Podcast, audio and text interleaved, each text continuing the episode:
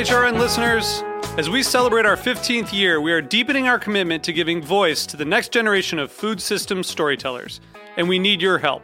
Our internship and fellowship programs help activate new possibilities for underrepresented and underestimated young people through experiential journalism, audio engineering, and production training. Through these unique programs, HRN helps food equity stewards build essential workforce readiness skills that expand their potential and foster economic mobility. Please consider supporting these critical programs. And with a minimum donation, you can be entered to win a dinner for two at an amazing restaurant in one of 8 cities and tickets to a concert at a great venue in one of those cities. We have incredible partners across the country who have donated as they also share our passion for helping to educate the next generation of food system storytellers. Check out heritageradionetwork.org/15 to donate and enter to win today. That's heritageradionetwork.org/15 to donate and enter to win today. And make sure you donate before March 31st. Thank you. Today's program is brought to you by Regional Access. Regional Access is a regional distributor committed to creating sustainable economies throughout the Northeast. For more information, visit regionalaccess.net. You're listening to Heritage Radio Network, broadcasting live from Bushwick, Brooklyn. If you like this program, visit heritageradionetwork.org for thousands more.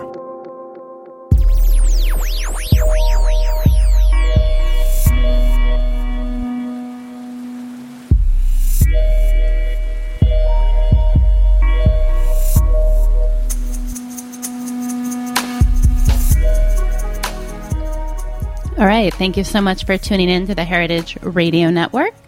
You are listening to The Farm Report, and I'm your host, Erin Fairbanks. We are coming to you, as always, from the back of Roberta's Pizza on a lovely day here in Bushwick, Brooklyn.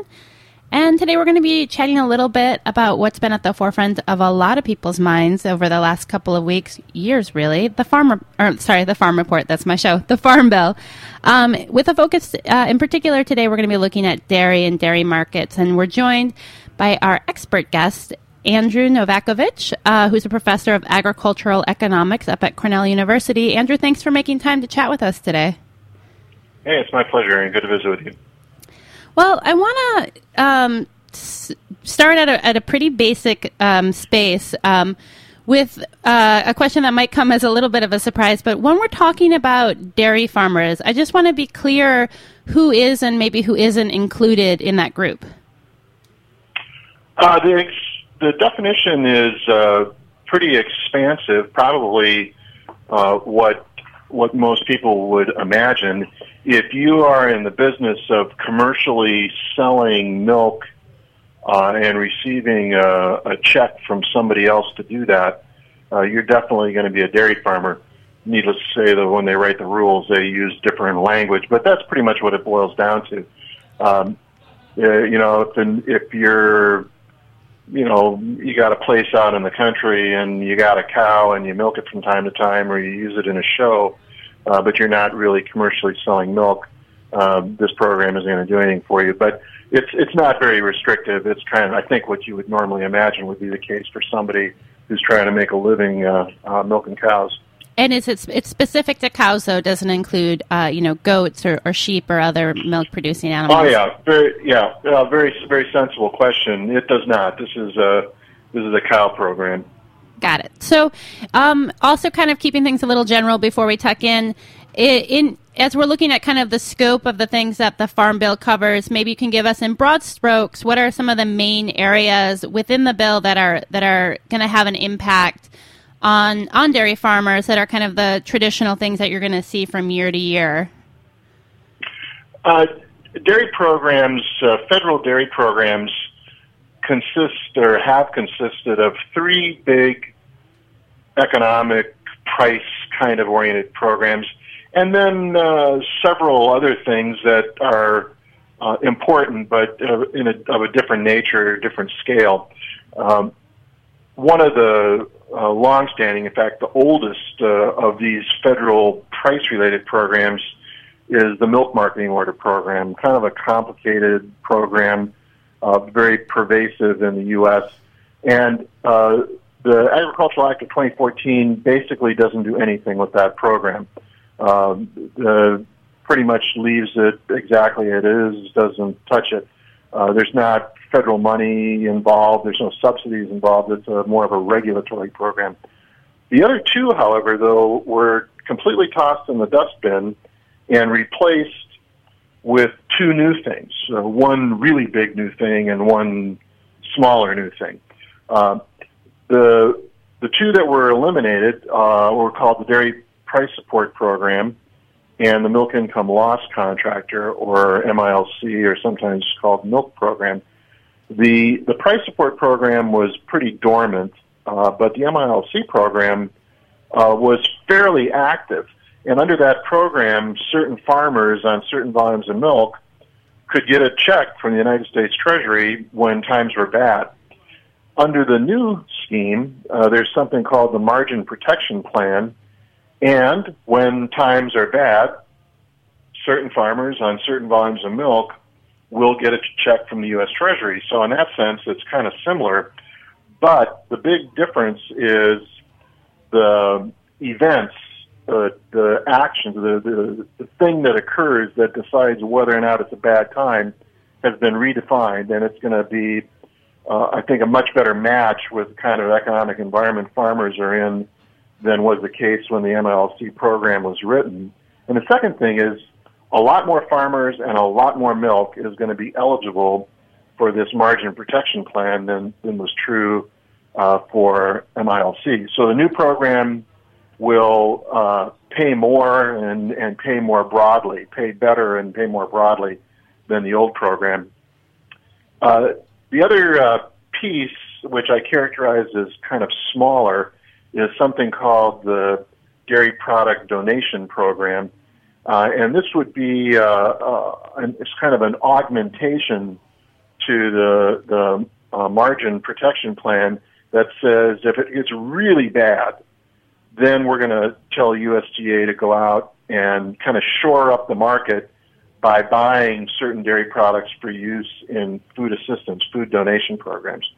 Again, that only kicks in when the market situation is especially bleak, which may not happen at all in the next 5 years. So that's why I characterize it as kind of a smaller component of this new two-part plan. Got it. So thinking about kind of the dairy industry as a whole in the U.S., maybe you can kind of bring us up to speed on the state of things. I feel like what we've been hearing here at the network, and I think, more from maybe New York State farmers, that there's kind of a push towards consolidation, that dairy farms on the whole are getting larger in the number of heads per farm that they're milking. And my basic understanding is that kind of the major dairy producing states are like California, Wisconsin, Colorado, and maybe New York is somewhere in the top 10. But maybe you can give us a little bit of a lay of the land, so to speak, with regards to kind of average farm size and what we might see if we were kind of taking a trip across the country, how the dairy world might look differently as we're moving from, the East Coast to the West Coast. Agriculture in general, dairy agriculture in particular, doesn't have, kind of the exciting changes that you think about when you think about, plasma TVs and telecommunication and what the latest phone in your pocket is like. But it's been particularly dynamic recently. And for dairy, that's kind of new. If you go back 20, 30, 40 years, dairy farming was kind of a boring story. It was lots of smaller farms that, not that big of a difference in size from the smallest to the biggest. There are farms all over the United States. Every state has a dairy industry. Not a lot of risk in dairy farming.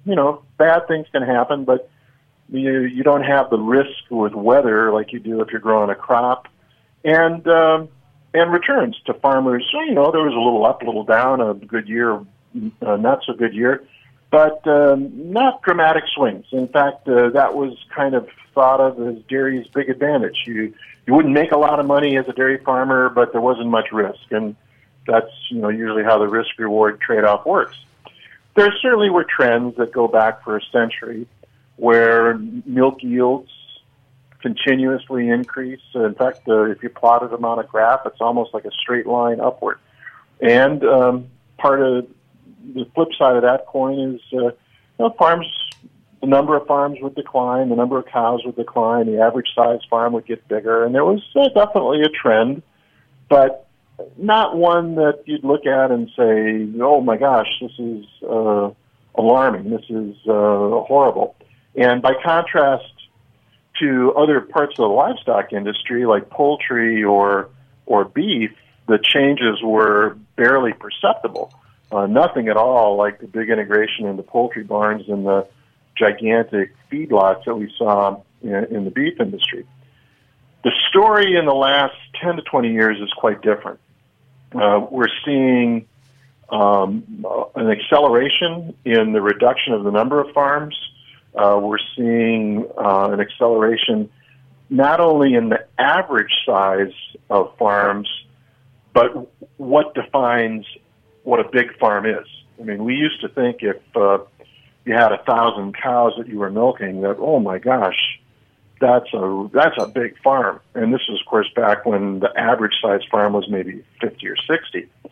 Today, the average size farm is something like 120, but a 10,000 cow farm is not really all that unusual. I mean, there's certainly not a lot of them, but on the other hand, nobody is flabbergasted if you're told that there's a 10,000 cow farm down the street. In fact, probably the largest single farm with all the cows in one place is a farm in Oregon that has over 30,000. Wow! And there are quite a number of farm businesses where the owners, sometimes it's a family, sometimes it's a group of families, own 50, 60, 70,000 animals by themselves. They don't have them all in one place. But, if you look at their entire business, they've got an amazing number of cattle. So, our whole notion of what is a dairy farm is really dramatically evolved over the last few years. Every state in the U.S. continues to have dairy farms, but it's by no means homogeneous. The Southeast, where it's wet and hot, isn't a great place to milk cows, and they've declined dramatically. East of the Hudson River, well, actually kind of east of central New York, has declined a lot. Even Vermont, still an important dairy state, has been struggling. There's been a lot of growth in the western United States and even the arid southwestern Texas Panhandle, New Mexico, Arizona, Central California, Idaho have been big growth areas. But if you look at county level data to get a little more granular feel of it, what's happening is throughout the country there are hotspots where in areas generally smaller than a state, the dairy industry is absolutely flourishing. It's thriving, looking great. And then other parts where it's vacating. So, for example, if we look at the Northeast, things on a state-by-state basis, there's no state that looks like it's doing great. But if you look at the county level, Western New York is as much a hot spot as any of the best places in the United States. It's one of the hot spots of the planet. But Eastern New York and New England and northern Pennsylvania don't look particularly good. Southeastern Pennsylvania, Lancaster County, is one of the best milk-producing areas in the region, but they've kind of tapered off. And so Western New York in particular stands out as a real hotspot. And there's a few. There's probably 10 or 12 sprinkled around the United States of these intensifying hotspots. And that's kind of a new phenomenon for dairy.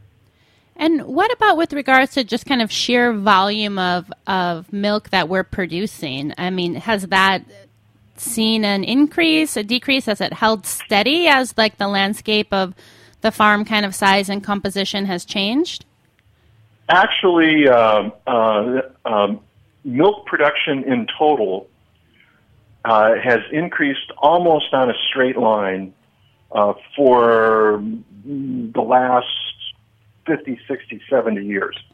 And in fact, since 1996, if I plotted that graph out for you, it would look very much like a straight line that has a slope of about a little over 2 billion pounds of milk a year. We measure volumes of milk by pounds. And 2012 was the first year we went over 200. So we're talking, you know, in the vicinity of 1% a year. This parallels population growth. So basically what's happening is production is kind of growing in proportion to demand. That relationship has been very, very stable. So there's all kinds of action on individual farms, but if you look at the total industry, it's almost a straight trend line. Interesting. So, I'm sorry. It's just like kind of, it's like so fascinating to me. Like, so like in general, the milk that we're producing, I also, can you give me a sense, like, how do we categorize milk, like after it comes out of the cow? And I'm curious too, if that, like, how that plays out. I mean, cause I've heard, you know, Wisconsin or California, that most of the milk doesn't go into fluid milk, but goes into cheese production. Is there a similar, like, a mix across the country? Or are we seeing that certain areas are like, or counties, I guess, if that's the best way to look at them, are being kind of identified towards certain types of production where the milk is being used for yogurt or cheese or other dairy products? Or is it usually kind of a mix within a county? Well, actually, when you look at regions of the U.S., the mix of dairy foods production, how you use milk is really different. Again, you know, just about every dairy product is produced at some level in every dairy state. But when you look at the relative proportions, it's really quite dramatically different. And actually in ways that, you know, make a lot of sense once you kind of think about the underlying factors. So one of the sort of thumb rules in the dairy business is if you're making beverage milk products, you know, gallon jugs and pints of cream and everything that we think of as a drinkable fluid milk type product, you don't want to move that stuff very far. You don't want to package that in California and send it to St. Louis. You want to keep that local because it's very expensive. That, you know, milk is mostly water. It's 88% water, and it just doesn't make sense to be shipping that long distances. So if you're in the southeast where you don't have a lot of local milk production relative to a very large population, you have a very big fluid milk industry. They use pretty much all of their local milk supply for beverages, and they use a little bit for ice cream and some other things, but it's a very strong fluid market, and you don't make cheese there, you don't make butter there in any, you know, appreciable quantity. If you go out to Idaho, which is a large dairy state. It's basically tied with New York for third largest state in the country. You got a whole lot of cows, and you got hardly any people.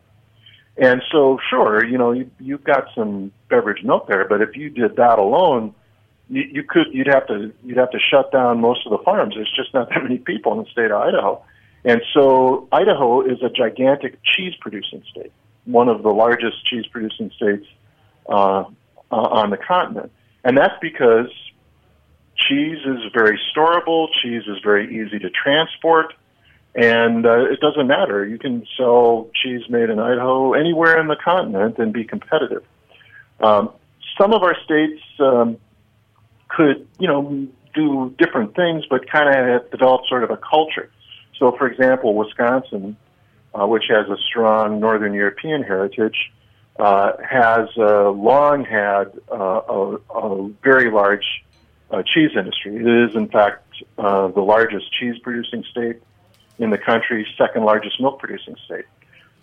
And, you know, there's a pretty good fluid milk business there. You've got Minneapolis, Milwaukee, Chicago. These are large cities, and they get their share of the milk supply. But Wisconsin tends to emphasize cheese production and is very proud of their cheese industry. New York and Vermont, to a somewhat similar extent, historically had a very large and proud cheese industry as well. But they've found over time that it's been a little bit less competitive for them to be making cheese. And what we've emphasized is increasingly is what's called soft products that kind of occupy a space in between fluid milk and cheese in terms of value. So right now the big one is yogurt, but this would also include cottage cheese, sour cream, cream cheese, products that, you know, you think about as being a little more fragile, requiring refrigeration, not so easy to move, and probably a little higher margin product. Of course, yogurt is the poster child for that category of products right now, but historically we've been one of the biggest ice cream producing regions in the U.S., and so the Northeast industry tends to tilt a little bit more in that direction. So each region, for a lot of sensible reasons, has a little different mix of dairy foods processing. In the main, they all carry their own weight, but, you know, there's different times when the cheese industry is doing really good and then not so good. And, of course, we've got this yogurt explosion now, which is very exciting for us, and other parts of the country don't have that at all. So there's some moving parts in that dairy foods industry. And with regards to kind of where the milk is going, I mean, obviously it's moving around the U.S., but if we're looking at kind of exporting of milk, you know, that would be, I'm assuming, as a cheese or a milk powder. Is that a big product of the U.S., or does most of the milk we're producing stay in the U.S.? That's actually a very exciting story for the U.S. dairy industry since we negotiated the so-called Uruguay Round Trade Agreements that gave us the WTO. That agreement was signed in 1996, and if you look at various different measures of what's going on in the dairy industry, you can see perceptible kinks in the lines right around 1996. It moved the needle, if you will. Now, right now, roughly 15% of the milk produced in the U.S. is sold overseas in some dairy product form. But the way a particular dairy food industry participates in that is really different. Fluid milk products, beverage milk products, for example, are almost a non-tradable good. The international trade in beverage milk products is close to zero. Canada doesn't need it. Mexico, by and large, doesn't need it and doesn't want it. And you know, you're not going to send half pints of whole milk to schools in Japan. So fluid milk becomes a non-tradable good. Cheese, a high-value good that we're pretty proud of, is a possibility, but we've got a lot of competition. Europe has an outstanding reputation as a cheesemaker. Australia does a pretty good job of making cheese. So our market penetration on cheese, every possible kind of cheese, is somewhere around 6% now. It's something that people in the cheese business are excited about because it's kind of a new thing for them, but in total volume, it's still pretty small. But if you look at, there's a class of dairy products that we don't think of as a consumer product. You don't go to the grocery store to buy it, but it's very useful in food processing, food manufacturing, baking, and these are what the industry generally refers to as powders. So you can have skim milk powder, non-fat dry milk powder. You can have dry whey, which is a byproduct from cheese making. It's a high-protein product. You can have dry lactose, which is the sugar that comes from milk. Those dried ingredients are very useful in a variety of food preparations, and we export between 60 and 75% of what we produce in that category of food products. They're absolutely gigantic for people in those industries as an outlet for sales, and has really revitalized that market. Butter kind of occupies the space in between. We do more with butter than we do with cheese, but not as much as we do with these powders. So I have one more question, then we're going to take a short break, and this is something I wish I had asked earlier, but just with regards to kind of volume of production, I'm curious if you can give us a sense of, are we seeing a shift in the amount of milk we're getting per cow over time, and have there been kind of jumps in that space? Production per cow is actually even more of a straight line than total milk.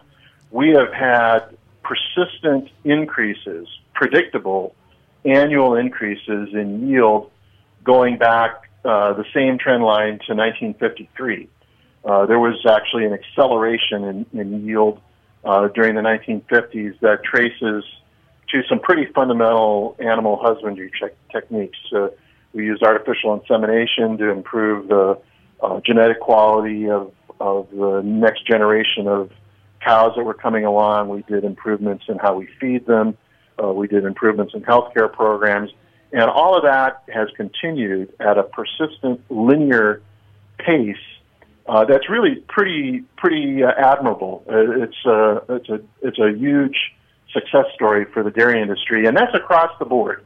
Certainly not every farmer has the same performance in yield as every other farmer, but every farmer has been, all the boats have been rising on that tide. Every farm continues to show improvement year after year. Well, Andrew, thanks so much. We're going to take just a quick break. When we come back, as I promised at the top of the show, now that we have the lay of the land, I want to tuck into a little bit of your response to the Farm Bill that is on its way to the president's desk. So hang tight, folks. We'll be back in just a moment.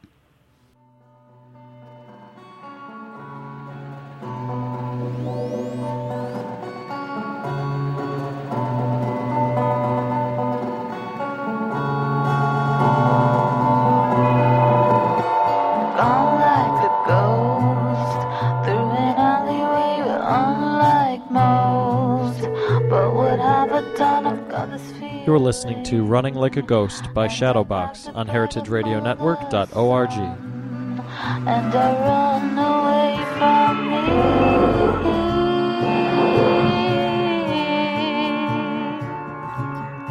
me. It was all a blur. It was all a mess with thoughts that recur. And they manifest, I've got a feeling that I don't know you. I've got a feeling.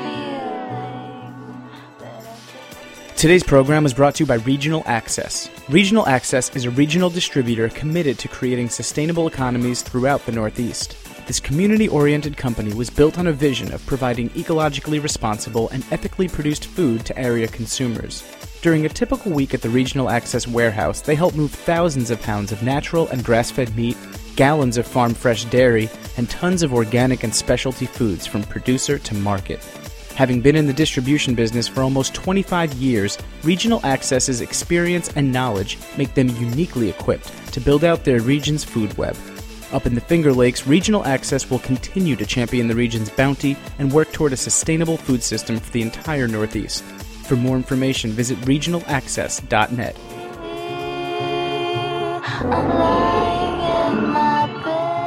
All right, we're back. You're tuned into the Farm Report, and we're on the line with Andrew Novakovic, and we're talking about the impact of the Farm Bill and getting a little bit of a lay of the land as it relates to dairy farmers. And so I want to jump right in.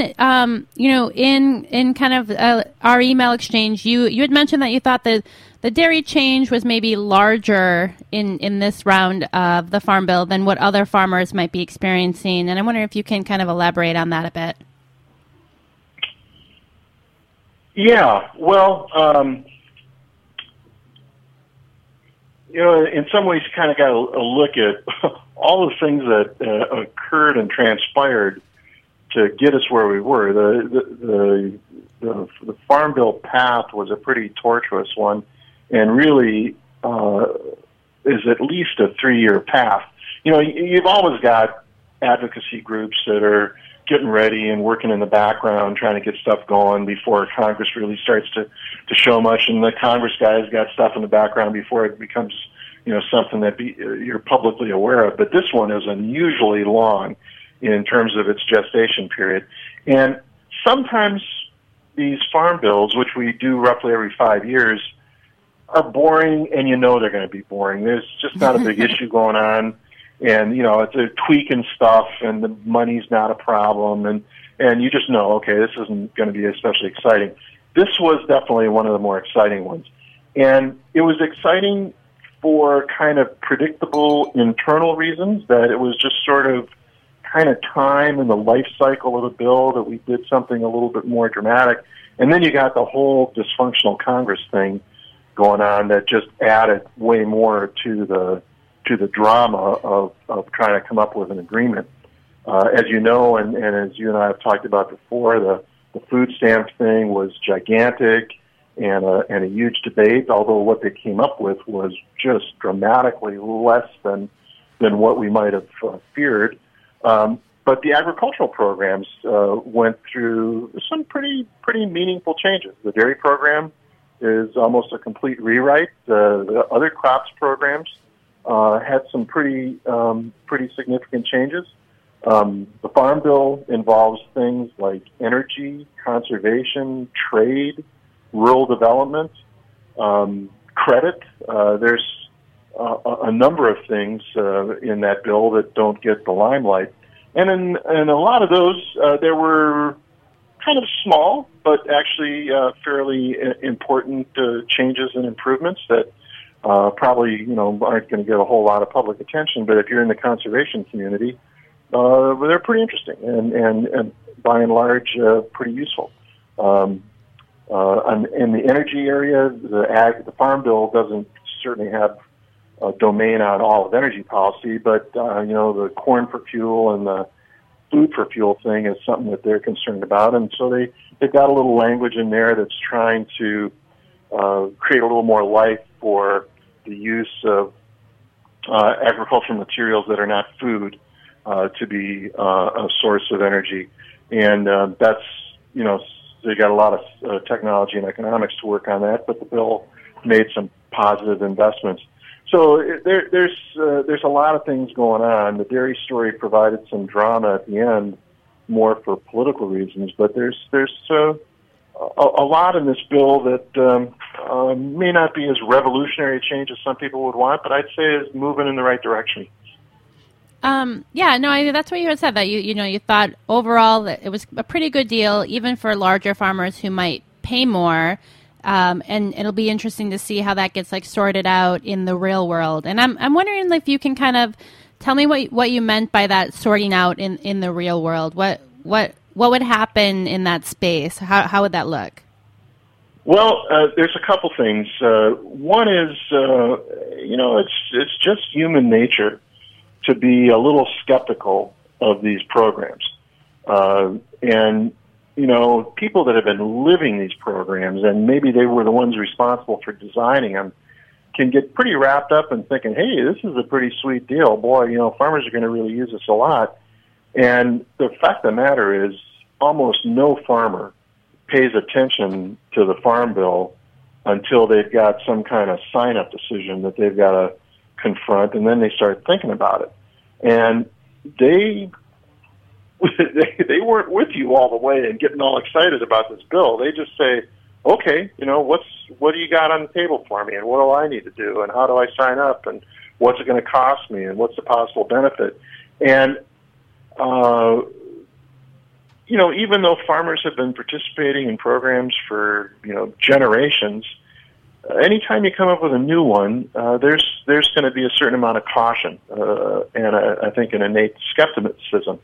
So when we look at something like this dairy program, a lot of folks would say, oh, this is a pretty good deal.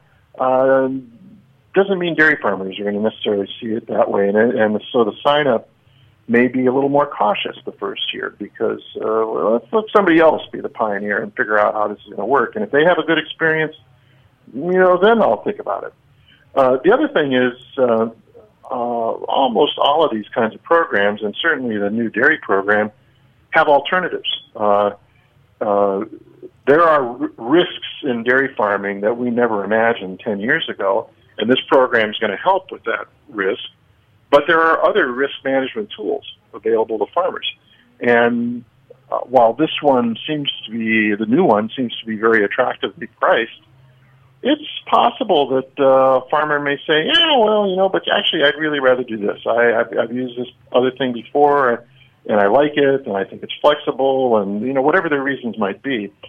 So we don't know how much switching there might be from farms that have been using other tools to pick up this new one, you know, apart from any skepticism that might occur. Right. So it was kind of like, hurry up and wait. We'll see. We'll see. Yeah. And, you know, sometimes you look at something and you say, man, this thing's never going to get off the beach, Wilder. But this program clearly has potential, but it may take a couple of years before it really achieves that potential. Well, we're just about out of time, but I want to ask you kind of as we close out, you know, in an ideal world, you know, magic wand kind of situation, I'm curious, you know, how do you think that, public policy really should be shaping these kind of market economics? Like, what's like the ideal state of that space? Well, of course, everybody will have a little different idea about that, but I would say there's a couple things here. One is, you know, less than 1% of the United States population is actually engaged in agriculture, actually knows what it's like to grow a crop or to raise an animal. And, you know, in my own personal observation, I think there's a kind of a literacy challenge as the general public tries to get its arms around what makes sense for agriculture. And, you know, that doesn't mean we should necessarily believe everything we're told about what farmers need or they don't need, but it is a little bit our responsibility, if we're going to be critical and evaluate programs, to really understand what it takes to grow these crops and what is the risk profile. Now, I think it's safe to say farming is a lot riskier than driving a truck or in lots of other occupations, but and it is food, after all, that we're talking about. So I got some serious skin in the game. I want American farmers to be successful.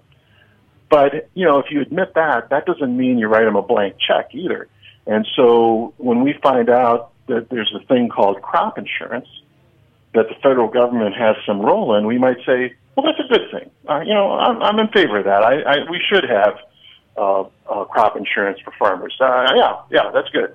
But then when you say, well, the government subsidizes over 60% of the cost of crop insurance, and it does so for every farmer, no matter whether they're big, small, or in between, it seems to me we can step back from that and say, okay, you know, crop insurance, yes, but 60% plus, how come it's so big? And how come, you know, this guy that would seem to have a lot of financial resources is getting just as much of a premium subsidy as maybe a smaller guy? Socially, is that really where we're at? Are we comfortable with that?